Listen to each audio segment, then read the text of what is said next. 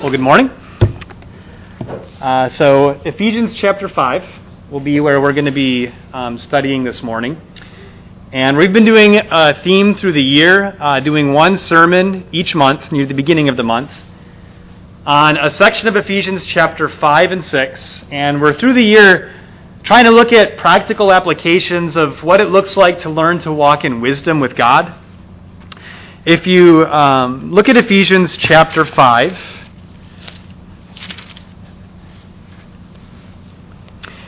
in verse 15, this is where the theme of this series comes from. It says, "Therefore be careful how you walk, not as unwise men, but as wise." And at the beginning of the chapter, we're also told to walk in love as Christ loved us. And that really sets a model for where we are this morning. We're going to be looking at verse 22 through 24 specifically and thinking about wisdom for wives. I want to read these verses again and then make some introductory comments before we talk more specifically about the instructions in these verses. So Ephesians chapter 5, we're going to look at verses 22 through 24, and this is going to be the anchoring point for the lesson this morning. "Wives, be subject to your own husbands, as to the Lord. For the husband is the head of the wife, as Christ also is the head of the church, he himself being the Savior of the body. But as the church is subject to Christ, so also the wives ought to be to their husbands in everything." With these lessons, these are, I think, some of the most challenging topics we are going to be looking at in this series of lessons. Marriage and marriage roles and instructions to men and women in these roles just need to be handled with so much humility. And I don't think that can be overstated. I think if we're not careful, you know, as we talk about wives, husbands are kind of looking and giggling at their wives' cross or saying, "Don't you see how you're supposed to be in this marriage?" But then we get to husbands, and then the wives are looking at their husband's cross and doing the same thing. And again, at all costs, we want to have the humility to be self-reflective, to really be reverent, and to think very seriously about these things. Husbands should want to equip their wives to apply these things, and wives should want to equip their husbands for the applications we'll be seeing in a little bit. But I think it's just so important that we recognize, again, how challenging these instructions are, how challenging it is to understand them and apply them, and to see them in the beauty that is present there. So I want to approach this carefully. Obviously, I'm a young man, and I'm not a woman. And so a lot of women, I think, could easily look at me and not be very excited to hear from a very young man who's very inexperienced in marriage how they ought to fill their role as a wife. So I just really want to focus on subjection for the majority of this lesson. And we're really going to spend the first 2 points just really trying to clarify the importance and the beauty of subjection in general.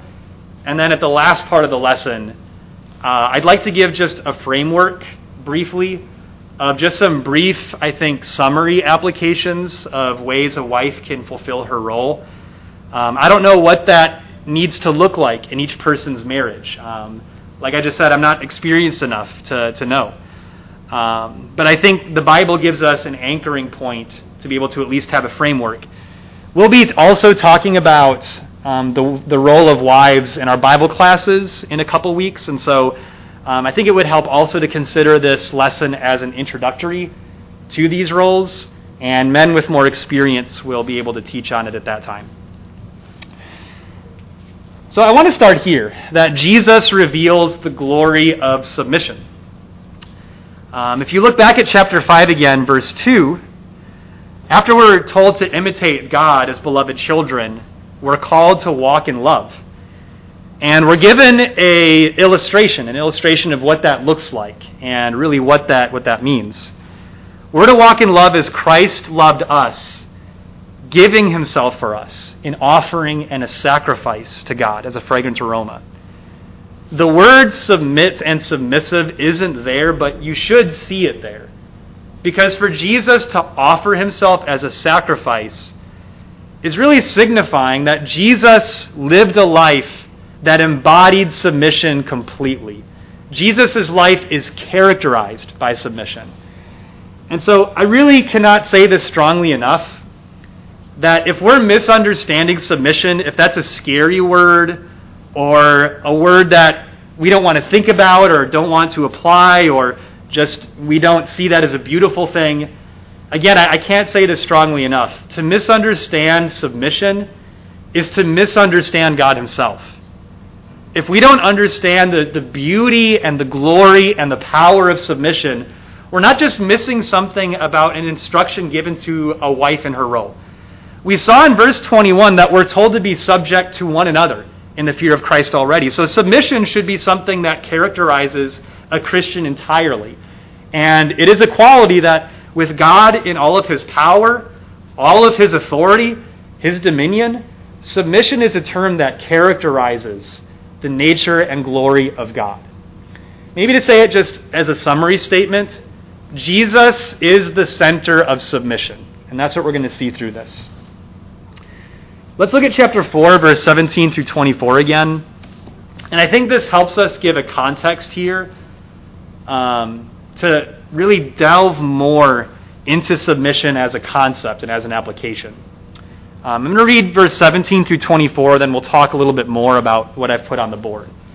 Chapter 4, 17 through 24.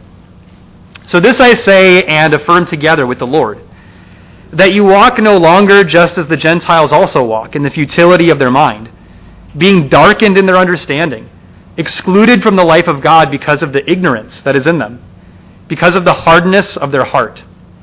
And they, having become callous, have given themselves over to sensuality for the practice of every kind of impurity with greediness. But you did not learn Christ in this way.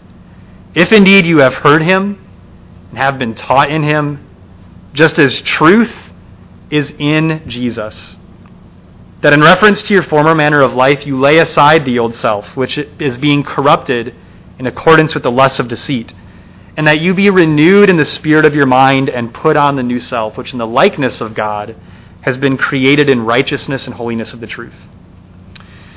So I just want to point out a couple of things here. For one, we're not equipped to value submission and instructions of submission without a genuine knowledge and love for God. I don't think it's surprising that the world at large does not value submission or that term or biblical roles of a husband and a wife. That's not surprising to me. Because what's taught here is that to value applications of holiness and righteousness of faith, you have to begin with verse 20. Learning Jesus, believing in who he is, having heard him, being taught in him, and truth is in Jesus. And so we're not trying to look at submission in the world's view. What we're trying to do is we're trying to let our influence of what this means come entirely from the culture of God's kingdom, from the model of God's character, Jesus' example. And if you look at verse 24, applications, instructions, and commands, what are they? Ultimately, anything that God tells us to do or calls us to do is an extension of his nature, and it makes us more like him. And so again, if we aren't valuing submission as an instruction, it's not just that one thing that we're not understanding. It's we're missing something much greater and profound. One more thing before we move on, specifically with marriage. I want to give a strong word of caution. The world may have some helpful marital advice that's out there, but I think we have to be really, really careful that our greatest base of influence with how a wife should fulfill her role, how a husband should fulfill her role, we've got to be really careful to not idealize marriage with like Disney cartoons and Disney movies or romantic novels or advice from people in the world. I'm not denying that there's maybe some wisdom or some practicality in things that might get brought up in the world, but ultimately these instructions in verse 24, these are things that are holy and of the truth. So we really need to be careful that when we're thinking about a wife in her role, we're studying Scripture on the matter, we're letting Jesus influence us in the matter, and that we're being careful to recognize that these are very special things that ultimately are very unique to faith and our love for God. And so we have to just, I think, again, be careful about where we're looking for advice and what we are idealizing in terms of our marriages. I think false expectations do a lot of damage. And inevitably, you'll run into false expectations in marriage. But I think when we start with the ground up with Jesus, we're setting ourselves on the right foundation. So another way of saying some of these things is, without Jesus, the instruction to submit loses all of its value. It loses all of its beauty, it loses its power, it loses its glory. And so I think we need to not just look at submission as an isolated instruction again. We're trying to see these things through the lens of God's character and the work that God has done to redeem us. And so let's go back to chapter 1 and the prayer in chapter 1. We've looked at this prayer many times in this series. And I think it's just so important to reinforce this prayer in chapter 1. This is something that in Ephesians, like so many letters written to churches, Paul will oftentimes write down a prayer that pretty much summarizes all of the themes that are going to come afterward in the letter.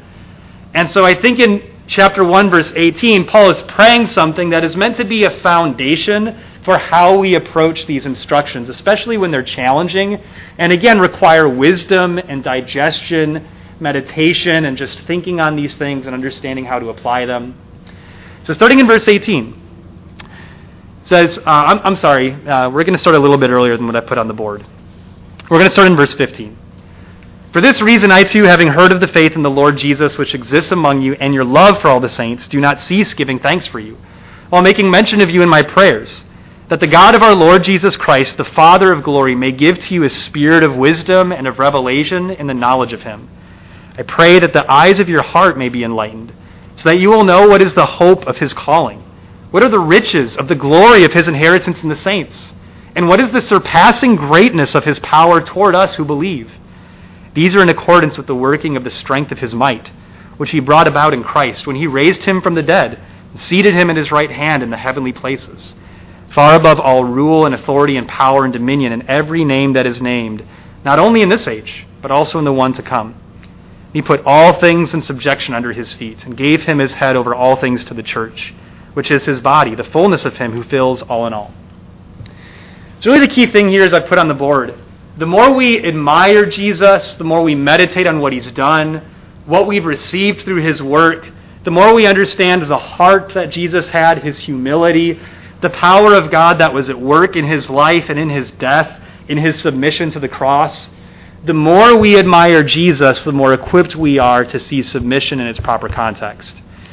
Another way of saying this, marriage and marriage relationships is really where the rubber meets the road in what we really believe and understand about Christ and the church, and the relationship between Christ and the church. Marriage is extremely challenging. It takes so much hard work to love your spouse and to understand how to love your spouse, to work through difficulties, to face conflicts with humility. And something I've heard that has been helpful for me is if we apply God's instructions, if we're humble about these things, God can make our marriages the closest we can ever get to heaven on earth or the closest we can ever get to hell on earth. And so it's critical that we see these things in the right way and that we apply these things by faith. And I think we need to see these things as God does. There's some statements here that I think show us the other side of the story of Jesus' life, right? So it talks about this great power that God uses toward us who believe. And he uses a parallel illustration to demonstrate what that power looks like. If you look at verse 19, he says, these are in accordance with the working of the strength of his might, which he brought about in Christ when he raised him from the dead and seated him at his right hand in the heavenly places. How did that happen? Again, that's the other side of the story. But the method of that power and how Jesus got to the point of even being raised from the dead was submission to the cross and obedience to God's will that led him there. How does God see submission? God sees glory in submission. God sees great power and exercises great power in submission through faith. And if you look at what he says about Jesus here, this is also illustrated in Philippians chapter 2, when it says that Jesus did not consider God equality with God a thing to be grasped, but he humbled himself, taking the form of a bondservant. And having humbled himself, he became obedient, even obedient to the point of death on the cross. For this reason, God has highly exalted him, putting his name above every name, that at the name of Jesus, every knee should bow and every tongue should confess that Jesus is Lord. Again, God works his power through submission, through lowliness of obedience, and there is exaltation in submission. Submission is the method God most clearly uses to work his power for the transforming into his glory. So the more we see submission as God does and understand how related this is to God's nature and the life of Jesus, the more drawn we'll be into it. Now, that's not to say that submission is not challenging. And so I think it's important that we look at realities of submission and that it is challenging. And I think this is one important reality that we see with Jesus and we see throughout Scripture. Submission puts a person in a position of great need and great vulnerability. God knows this. And I think this is why the world does not look at submission in a proper context, because they don't have a foundation through which those needs and vulnerabilities can be adequately filled and noticed. A husband, no matter how good this husband is, the degree of submission God calls us all into, but especially a wife in that relationship, it's simply not possible for the husband to be able to repay the kind of trust that's being invested, to be able to give the comfort for all of the difficulties the heart will experience in that submission. And so we're dependent then in this instruction, not so much to invest the trust of submission into the person, but in God himself. Look at Genesis chapter 16, I think, as a helpful illustration of this. Sarah is regarded as a great woman of faith. She is regarded as an example to wives in 1 Peter 3. We're not going to be looking at Sarah's example here, even though Sarah is involved in this story. We're going to be looking at Hagar, Sarah's handmaid, and some interactions here that I think help illustrate this point of not only the challenges of submission, but the blessings and the joy that God works through those challenges. So Genesis chapter 16, in the first 5 verses, in verse 1, Sarai, this is Abraham's wife, and at this point it's Sarai and Abram before God changed their names. God had promised Sarah that through her, and Abraham that through him, God would fulfill his promise to bring a nation through them, but they had no children as of yet. So she took her handmaid Hagar the Egyptian and gave her to Abram, and she had a child named Ishmael.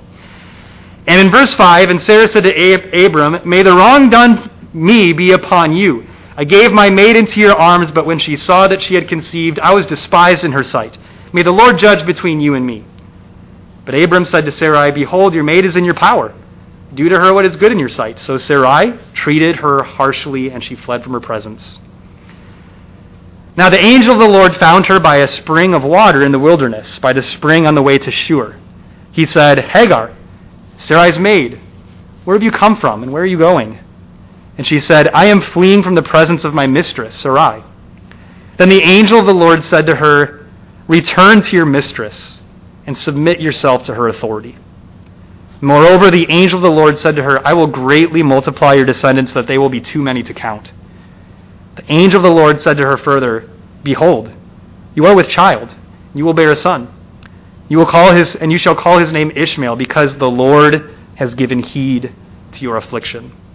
He will be a wild donkey of a man. His hand will be against everyone, and everyone's hand will be against him, and he will live to the east of all his brothers."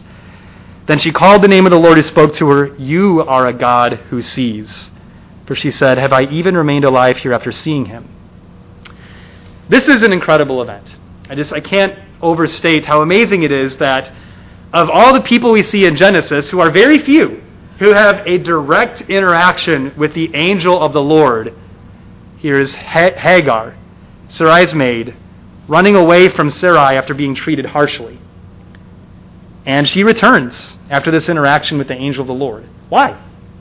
Was she going to invest trust in Sarai? There's no guarantee that Sarai is going to change her treatment of her at all. And if anything, when we see Isaac born, she's again treated harshly later. But God still tells her in verse 9, return to your mistress and submit yourself to her authority. So how can God command something that seemingly will guarantee grief and difficulty when she returns? It's because through promise, and not just promise of the future, but through the promise of presence. If you look at verse 13, she developed through this a deeper personal conviction, understanding of who God is. You are a God who sees. God sees every need that comes through his instructions. And God abundantly supplies every assurance that we need when we face any conflict or struggle as a result of doing his will. I mean, you look at the promise that's made to her here. It's incredible. What God says is, you are going to receive a promise as similar to Abram as I can possibly give you. You are going to have a child, and he is going to become a great nation himself. And later it would say that even there would be kingdoms coming from him. And so God makes promises, and he assures us of his presence to give us everything that we need to be able to be supplied in the vulnerability that comes through his instruction to submit. I want to look at something in the Psalms very similar. Look at Psalm 56. If you know the Psalms, you know that the Psalms are very visceral. They're very gritty. And the very raw emotions that are felt and expressed in the Psalms. And I would suggest to you that these emotions that are expressed, the grittiness of these emotions, are because of submission. That the psalmists are determined to submit to God's will even when it is costly, when it is difficult, when it requires long suffering. And I want you to see in Psalm 56, verse 8 through 13, the progressed similarity between what David here expresses compared to what Hagar also learned in Genesis. Psalm 56, verses 8 through 13. And just for context, verse 1, be gracious to me, O God, for man has trampled upon me. Fighting all day long, he oppresses me. There were battles that David would fight. There were battles that David could not fight. So often the Psalms are not conflicts that David or other writers are having with Gentile people where they're in some kind of physical conflict where one will lose and die and the other will reign and live and be victorious. But it's conflicts of faith and heart with his own countrymen and his brethren. And as a result of David, who is a ruler and a king, he says, man has trampled upon me. Fighting all day, he oppresses me. Submission may mean feeling trampled on. And yet, look at verse 8. You have taken account of my wanderings. And here is one of my favorite images in the Psalms. Put my tears in your bottle. Are they not in your book? Then my enemies will turn back in the day when I call. This I know, that God is for me. In God, whose word I praise. In the Lord, whose word I praise. In God I have put my trust. I shall not be afraid. What can man do to me? Your vows are binding upon me, O God. I will render thank offerings to you, for you have delivered my soul from death. Indeed, my feet from stumbling, so that I may walk before God in the light of the living. In verse 12, the Psalms say a lot of things that it can be difficult to work out, okay, what are you even saying? But in verse 12, when he says, your vows are binding upon me, O God, I think it's important to understand that he's saying, you have given me an instruction. You've made a commitment, and I'm a part of that. And I am determined to submit to that calling. I am determined to submit myself to whatever is required for that to be accomplished, even if it means man is trampling upon him. But what does this do for the psalmist? What does this do for David? It anchors him more deeply in prayer. It anchors him to find more assurance from God. And look at verse 9 and verse 10. How does he know that God is for him? How does he know that God sees his afflictions? How is he so assured that God is taking careful account of his wanderings, that it's like God is collecting David's tears in a bottle and saving each one? and writing down his troubles in a book to keep a record of it all. In verse 10, it's God's word. Submission pushes us to have a more genuine faith. Yes, there are challenges in submission. God has called wives into a very challenging role. But the challenges of submission, they push faith. They push us toward prayer. They root us down into a deeper trust and resolve to know God and to cling to Him. And God's most incredible and glorious characteristics are most mightily magnified when we approach submission by faith and we suffer for it. And I love verse 12 and 13, the assurance that God will deliver no matter what. God has delivered in the past, God will deliver again, and He will be praised, and He will walk before God in the light of the living. One last thing with the Psalms and Genesis. Submission is very unique in that what submission accomplishes, I think, not just for the one submitting, but for the one being submitted to. Submission draws truth out of the heart, and it instills it more deeply inside of it. You think about 1 Peter 3, where it talks about women submitting to their husbands, that even if one is disobedient to the word, they without a word may be won by the chaste and respectful behavior of their wives. Submission is the vehicle by which God saves souls, because the gentleness of submission contains the power of salvation. There is truth that is brought to the surface of the heart through submission, and there is truth that is more deeply rooted into the heart through submission. If we love the truth, then we love submission. Man, woman, it doesn't matter. We should have such a high and exalted view of all that God is able to accomplish through submission. And David, because of that assurance, determines to press forward. So I just want to finish the lesson practically applying submission. And I hope these applications are helpful. Again, just my lack of experience, this is going to be more of a framework that hopefully can lead to more discussion, more thought, and can be taken and applied further than whatever is brought up here. But I think in Scripture we have three main aspects of a wife's role, and I think these three things really are a summary of everything that would be involved with submission in the role of a wife. The first is following. Look at Matthew chapter 16, verse 24. So I just want to bring up again as we turn there in Matthew chapter 16. Paul brings out that marriage is a one-to-one parallel of the truth of Jesus and His church and the relationship between Jesus and the church. And in Ephesians chapter 5, verse 23, a wife is told to submit to her husband as to the Lord because Jesus is the head of the church. So just as the church submits to Jesus, wives are to submit to their husbands in everything. Matthew chapter 16, verse 24. What summarizes the role of the church in relation to Jesus? Matthew 16, verse 24. Then Jesus said to His disciples, "If anyone wishes to come after me, he must deny himself and take up his cross and follow me." And so, for better or for worse, a wife needs to let her husband lead. I'm sure there's other husbands here that can relate that leading can be a huge struggle, that there can be failures, catastrophic failures in leadership that can be very disappointing and very disheartening. Despite all of that, though, a wife is instructed to respect the order that God has commanded. That just as the church doesn't take the role of leadership from Jesus, the church it follows. Again, the challenging thing is, us who are husbands in this room, we are not God, nor are we Jesus, nor are we wise like Jesus, kind like Jesus, patient like Jesus. And so therein lies, again, the struggle. And so I don't want to ignore the difficulty at all of following.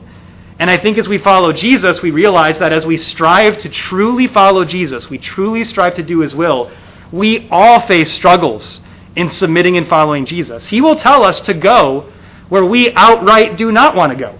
We will be faced with challenges in following Jesus that we could not have anticipated when we first believed. But Jesus is still the head of our lives. And so I'd encourage women, strive to let your husband lead. And be careful not to leverage the lead. This, I'm going to try to explain this, but I hope this is clear. There are ways that I think leadership can be leveraged away from the husband. Maybe it's emotions, maybe it's withholding sex, maybe it's just something with pushing yourself forward in decisions and taking control of certain things that the husband should be given the leadership in. Just be really careful, again, that it can be easy to leverage lead away from the husband in ways that I think can be subtle, but it's important to understand and notice those things. God has called the husband to be the leader in the relationship. And again, that can be challenging.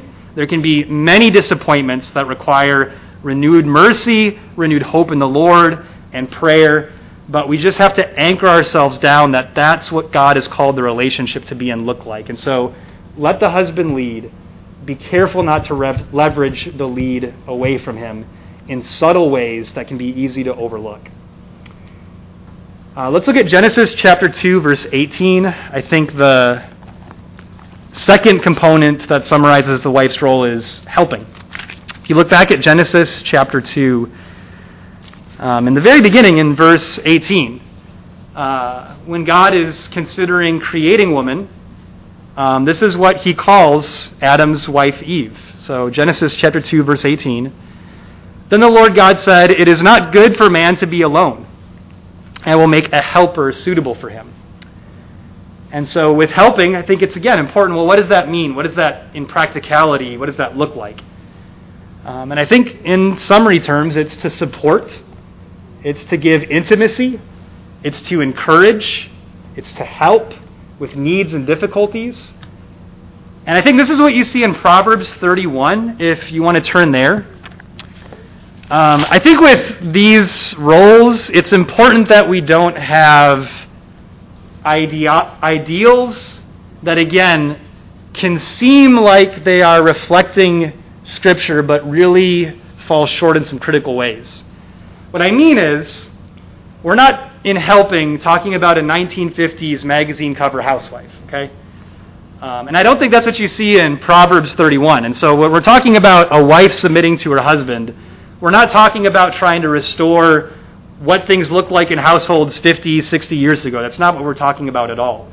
Again, we're talking about building our influence from what Scripture says, what it teaches, and examples that are given. Proverbs 31, verse 10, "An excellent wife who can find? For her worth is far above jewels. The heart of her husband trusts in her, and he will have no lack of gain. She does him good and not evil all the days of his life. She looks for wool and flax and works with her hands in delight. She is like merchant ships and brings her food from afar. She rises also while it is still night and gives food to her household and portions to her maidens. She considers a field and buys it. From her earnings she plants a vineyard. She girds herself with strength and makes her arms strong. She senses that her gain is good. Her lamp does not go out at night. She stretches out her hands to the distaff, and her hands grasp the spindle.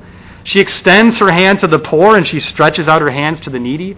She is not afraid of the snow for her household, for all her household are clothed with scarlet. She makes coverings for herself. Her clothing is fine linen and purple. Her husband is known in the gates when he sits among the elders of the land. She makes linen garments and sells them and supplies belts to the tradesmen. Strength and dignity are her clothing. She smiles at the future. She opens her mouth in wisdom, and the teaching of kindness is on her tongue. She looks well to the ways of her household and does not eat the bread of idleness. Her children rise up and bless her, her husband also, and he praises her, saying, 'Many daughters have done nobly, but you excel them all.' Charm is deceitful, and beauty is vain. But a woman who fears the Lord, she shall be praised. Give her the product of her hands, and let her works praise her in the gates." This is a strong woman. And this, again, I know it may sound silly, but this is not the image, again, of just a 1950s magazine cover housewife. And the interesting thing about everything stated from verse 10, with how busy she is, with how much initiative she takes, all these different things that she's doing, there is nothing here that fundamentally in any way betrays any instruction given to women. This is a woman that is honoring her husband. This is an ideal of a woman who is submissive, who is kind, who is supportive, who is encouraging, who is honoring her husband, whose husband loves her and is supported by her. And so in Genesis 2, verse 18, we just have to think again, what does it look like for you in your marriage to be a helpmeet, to be helping, supporting, and encouraging? And again, I just need to keep saying this, that this doesn't at all diminish the challenge of figuring things out and just the confidence that I have that every wife in here is trying to do these things. And so there can be so much insecurity of wanting to do better, not understanding how. And I think we just need to be patient and humble and just know that God is going to help us work out these applications where there is a willingness. So serve and anticipate needs that may exist in marriage and try to bear burdens as best you can and depend on the Lord as we struggle to make applications but are trying to do the right thing. A verse that is ahead of where we are in Ephesians 5, the very last verse of chapter 5, Ephesians chapter 5, verse 33. I think the third summary quality of a wife's role is honoring, respecting who your husband is. If you look at the very end of verse 33, as Paul is talking about marriage and the role of husbands, he says, "Nevertheless, each individual among you also is to love his own wife, even as himself, and the wife must see to it that she respects her husband." I think some simple things, again, I know there's so much more to be understood about what this looks like. But learn how to value and work with the strengths and the weaknesses that your husband has. Every man is going to be very different and lead his marriage in maybe very different ways. Personalities will be different. You may have a husband who is just a type A personality, like you remember Cody LaChapelle, just type A personality, get it done, doing a million things a day. Then you have another husband who's just not like that at all, maybe the opposite, right? And so understand where your husband is, respect the struggles that he has, look at the needs that he has, and strive to value and to notice the strengths that are in your husband's character, the strengths that God has given him. Strive to help those strengths flourish.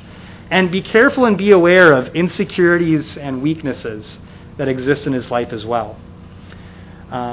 One I think, very important application woven through all of this with valuing strengths and weaknesses is I think this is true for a husband and a wife, that we need to be striving to be profusely thankful for our spouses. We were at Victoria and Paul Kelsey's house. I promise this is a good thing that I'm using for an illustration, but we were at Paul and Victoria's house a few months ago, and Paul led the prayer before the food, and I remember it just encouraged me and moved me so much. Paul spent so much time in that prayer, thanking God for Victoria. And just saying amazing things. And I thought that was such a good example. We need to be profusely thankful for our spouses. But we need diligent mercy. Diligent mercy and patience, I think, are the foundation of a thriving marriage. Before I married Eva, I knew that marriage would be challenging, but I have been shocked and surprised at how catastrophically I have failed Eva in our marriage, how often I have failed my role in our marriage, and how much I have hurt Eva through those failures. And I have just seen mercy so much more clearly through the patience that she's shown me. And it's just helped me understand so much that just as mercy is the basis of our relationship with God, there just cannot be a working relationship between a husband and a wife without diligent patience, diligent mercy. It's just so desperately needed. And we have to be striving to protect our hearts from bitterness. The reality, again, is disappointments will come. And husbands will disappoint their wives. They will fail. They will fail catastrophically. And so to respect your husband, it is challenging but necessary. So just be aware of the temptation to let disappointment fester into bitterness and to let bitterness become a part of your marriage and your view of your husband. Only in God is it possible to have the freedom to extend mercy the way that it's extended to us first in Christ. And so I would encourage you that more than anything, the need for mercy is so great. And I think fundamentally all of these other applications or anything more specific that's needed in your marriage is only an extension of the foundation of mercy and patience and love that is the ground we stand on for our faith in God. And so the lesson is yours. I hope that these things have been helpful, encouraging, convicting, and can be taken and applied with wisdom and humility. If you would pray with me for just a moment about these things, and we'll stand and sing our invitation song if there's any need to be brought forward. Let's pray. Father, please help us to have humble attitudes. Help our marriages, God, to be thriving examples of Christ and the church. Please bless these words to be taken, to be heard, to be instilled deeply into the heart. Make us more like you. Help us to be patient with each other, God. Help us to know your love and to practice it in the most difficult but rewarding ways. You are such a worthy God, so amazing. You put us in awe. Your ways are ways that are beyond our comprehension, the wisdom contained in your instructions and the purpose. You are a powerful God and a merciful God, a great Father. Please help these things, Father, to be thriving in each of our lives, that we would all strive to live honoring the submissiveness of your own Son and how much we've received through that method of accomplishing salvation. In your Son's name, amen. If there's any need that's relevant at this time to your relationship with God, please bring it forward. We stand and sing an invitation song.